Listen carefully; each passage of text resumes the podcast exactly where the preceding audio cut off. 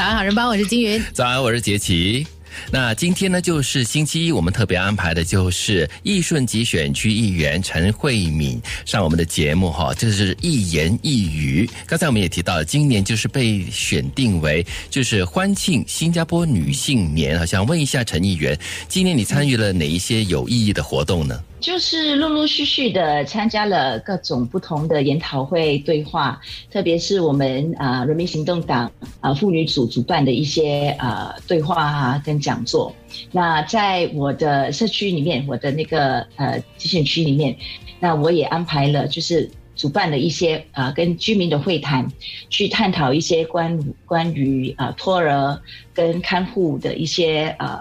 呃妇女们面对的一些啊。挑战了，嗯，那想多了解呃他们的那些呃负担啊，或者说呃遇到的问题是哪一些，然后探讨一下有可能呃进行的一些可能我要我要在国会去啊提倡的一些政策啊，给让他们跟他们分享一下啊，听得他们的一些反馈，他们的一些感想。看可不可行？那其实，在今年七月尾的时候呢，行动党的妇女团还有青年团呢，就向政府提成了十二项的这个建议，推动女性的发展。当中有哪一些是你自己特别关注的呢？关于看护看护者，那怎么样可以更好的给看护者呃更多的一些物资上啊，还有呃经济上的一些辅助跟扶持？嗯嗯，我觉得这是在我们啊老龄化社会啊当下非常啊有燃眉之急，我觉得有燃眉之急的一个一个非常重要的课题。嗯，对，因为这个月初的国会，我们就看到了你就是为照顾家庭还有担任看护者的这些女性就发声了。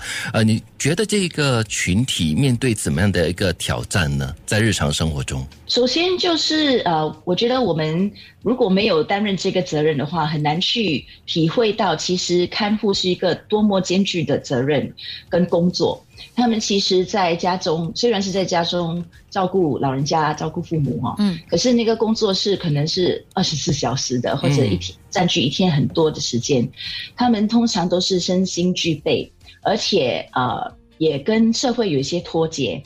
那在比较呃，其实普遍上呢会看到，呃，当那个老人家的那个身体状况啊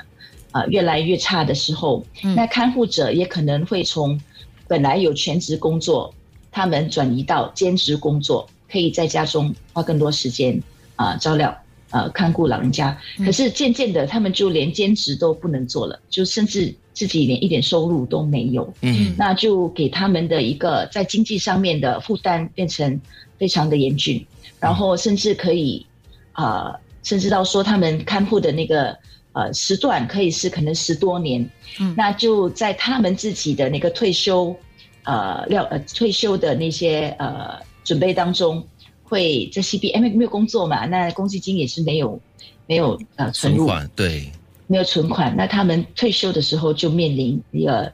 啊，退休时贫穷的问题。嗯，所以不只是收入的问题，呃，加上你的生活，你的社会生活跟社会也会脱节，会有这样的危险，对吧？对，因为我去家访做家访的时候，我就会看到一些可能现在五十多岁的安迪们，他们都是可能在家里照顾爸爸或者妈妈，然后他们都很少出门啊，就是在家去巴沙，嗯，也没有时间出门，也不敢出门，怕自己出门的话。你老人家在家里没有人看顾，而且出门的时间也不可以太长，感觉就很放心哈。嗯，对，那导致他们真的是，如果说父母亲都已经离世的时候，他们想要重回职场出去找工作，就非常的没有自信心，也不知道从哪里着手。嗯，所以他们真的是需要我们去关注的。对，其实我们常常会听到一些朋友的这个反馈嘛，尤其是看护者，因为他们当然是基于对家人的热爱，但是如果在这个过程当中，尤其像你刚刚讲的十几年的时间要在家里当看护，其实真的非常艰辛。如果他们没有一定的那个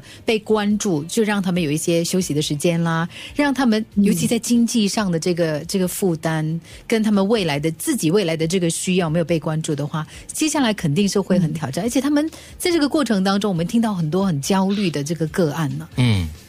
是的，嗯，对，对，我们就是呃，在呃九月份其实也会主办啊一个会谈。那我从现在开始就，因为平时如果说在啊一顺南有一些居民老人家去世还是怎么样，我会去啊，就是啊拜访一下，或者是跟他们电话沟通，对，想了解一下他们有什么被啊有什么地方需要我帮忙的，那就是认识到几个呃就是这样子的个案，他们花了十多年时间照顾家里老人家，嗯，那现在诶不知道要工作上面要怎么取舍，我就可以邀请他们来这个会谈，嗯跟我们分享他们的经验。对，嗯，我希望的是可以，呃，在以后找到一个方法，让他们这些，呃，可能没有信心重回其他的工作，可是可以，呃，把看护看成一份专业工作，嗯。进入看护行业，哦，那可以帮邻里的其他家庭啊、提供这个看护服务。那那些家庭的年轻人就有办法出去工作嘛，